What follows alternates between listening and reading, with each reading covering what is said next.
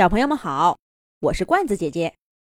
这一集，罐子姐姐继续给小朋友们讲考考家的家具家电系列之衣柜一一的第三集。这个大衣柜太碍事儿了，你赶紧处理掉，要不然我明天就把它给扔了。难道衣柜里就没放你的衣服？先把你的衣服都扔了吧。你把这个家都扔了才好呢。乒乒乓乓，乒乒乓乓。来考考家之前，这是衣柜依依生活中的常态。几年前，衣柜依依在一家家具厂出生了。瞧瞧她高挺的个子，优雅的造型，白白嫩嫩的皮肤，就知道这个家具出身不凡。也确实，依依是那一年家具厂的明星家电。他一出场就众星捧月似的，站在最醒目的位置。每天都有人在他面前惊叹：“好漂亮的衣柜呀！”可惜太贵了。是的，谁想把依依请回家，着实需要花个大价钱。不过呢，依依并不觉得这有什么不妥。出不起这个价钱的人。也没办法给依依搭配符合她身份的衣服，朋友啊！我才不要被塞满被子和杂物呢！那样的衣柜简直是太丢人了。我的衣架上只能挂最名贵的衣服，只有羊绒、真丝、手工定制，才配跟我做朋友。年轻的依依，心气儿高得很，眼睛啊！那都是向天上看的，他也的确值得如此。在惊叹声中度过了几天之后，依依被一对年轻的夫妇带回了家。看看他们周身的名牌儿、豪华的住宅，依依坚信，这就是她想要的生活。真丝套裙，你到我最里面的格子来。羊绒披肩。这个小抽屉是为你准备的，小皮衣，快过来，快到这个挂钩上来，别让太阳给你晒坏了。依依精心的为他的衣服朋友们安排着位置，听朋友们讲述那些跟主人出门的风光故事。虽然那些现场依依都没有亲自经历，可是想一想。跟这些名贵的衣服做朋友，他也觉得脸上风光。然而好景不长，不知道为什么，主人家夫妇俩开始频繁的吵架。那些名贵的衣服也因此经常伤痕累累。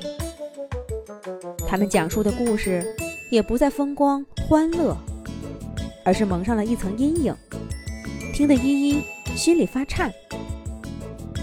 终于，主人家的矛盾波及到了依依。在一次激烈争吵过后，男主人重重的一脚踢在依依身上，把她雪白的外皮踢出了一个坑。依依疼的好半天说不出话来。接下来的日子，依依身上经常带伤。一开始，主人家还帮他修补一下，后来呢，干脆就放任不管了。这还不是最糟糕的。几个月之后，依依被卖到另一户人家。这一次，陪伴他的朋友可就没有那么名贵了。再后来，作为二手家具的依依，被辗转卖到好几户人家，最后被重新粉刷修补。来到二手交易市场，被考考爸爸带回了家。从前意气风发、受人追捧的明星家具，变得敏感有坏脾气。依依一边哭一边吞吞吐吐的讲述了自己的故事，然后他抹着眼泪说道：“我很怕，很怕这次来到这户人家，再把我卖掉。”我想让自己显得重要，显得是家里最重要的家具，显得……依依最后的话还没说完，沙发莎莎就跟床头柜小东一起抱住了她，摸着依依的后背说道：“都过去了，都过去了，不会再有人把你扔掉了。就是，咱们考考家还从来没有扔掉过家具家电呢。你放心，就算他们想把你扔掉，我和米莉也要把你找回来。”板凳小六拍着胸脯说道：“就是就是，你放心吧，依依，考考家绝对是家具家电最好的家，最有趣的家，最温馨的家。”家具家电朋友们七嘴八舌的说道，说的依依心里面暖烘烘的。那我的坏脾气，依依不好意思的说道。坏脾气是得改改，让自己变得重要，可不是靠指使人呐。电视机老 K 笑呵呵的说道：“也不是靠哭鼻子。”沙发莎莎补充道：“那靠什么呢？”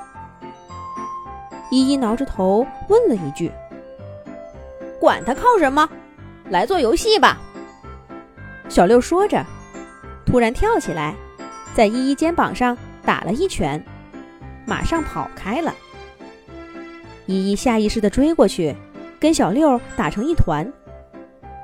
大家都跟着笑了起来。让自己变得重要，靠什么呢？家具家电朋友们没有说，小朋友们觉得呢？罐子姐姐觉得呀，要靠真诚的跟大家做朋友。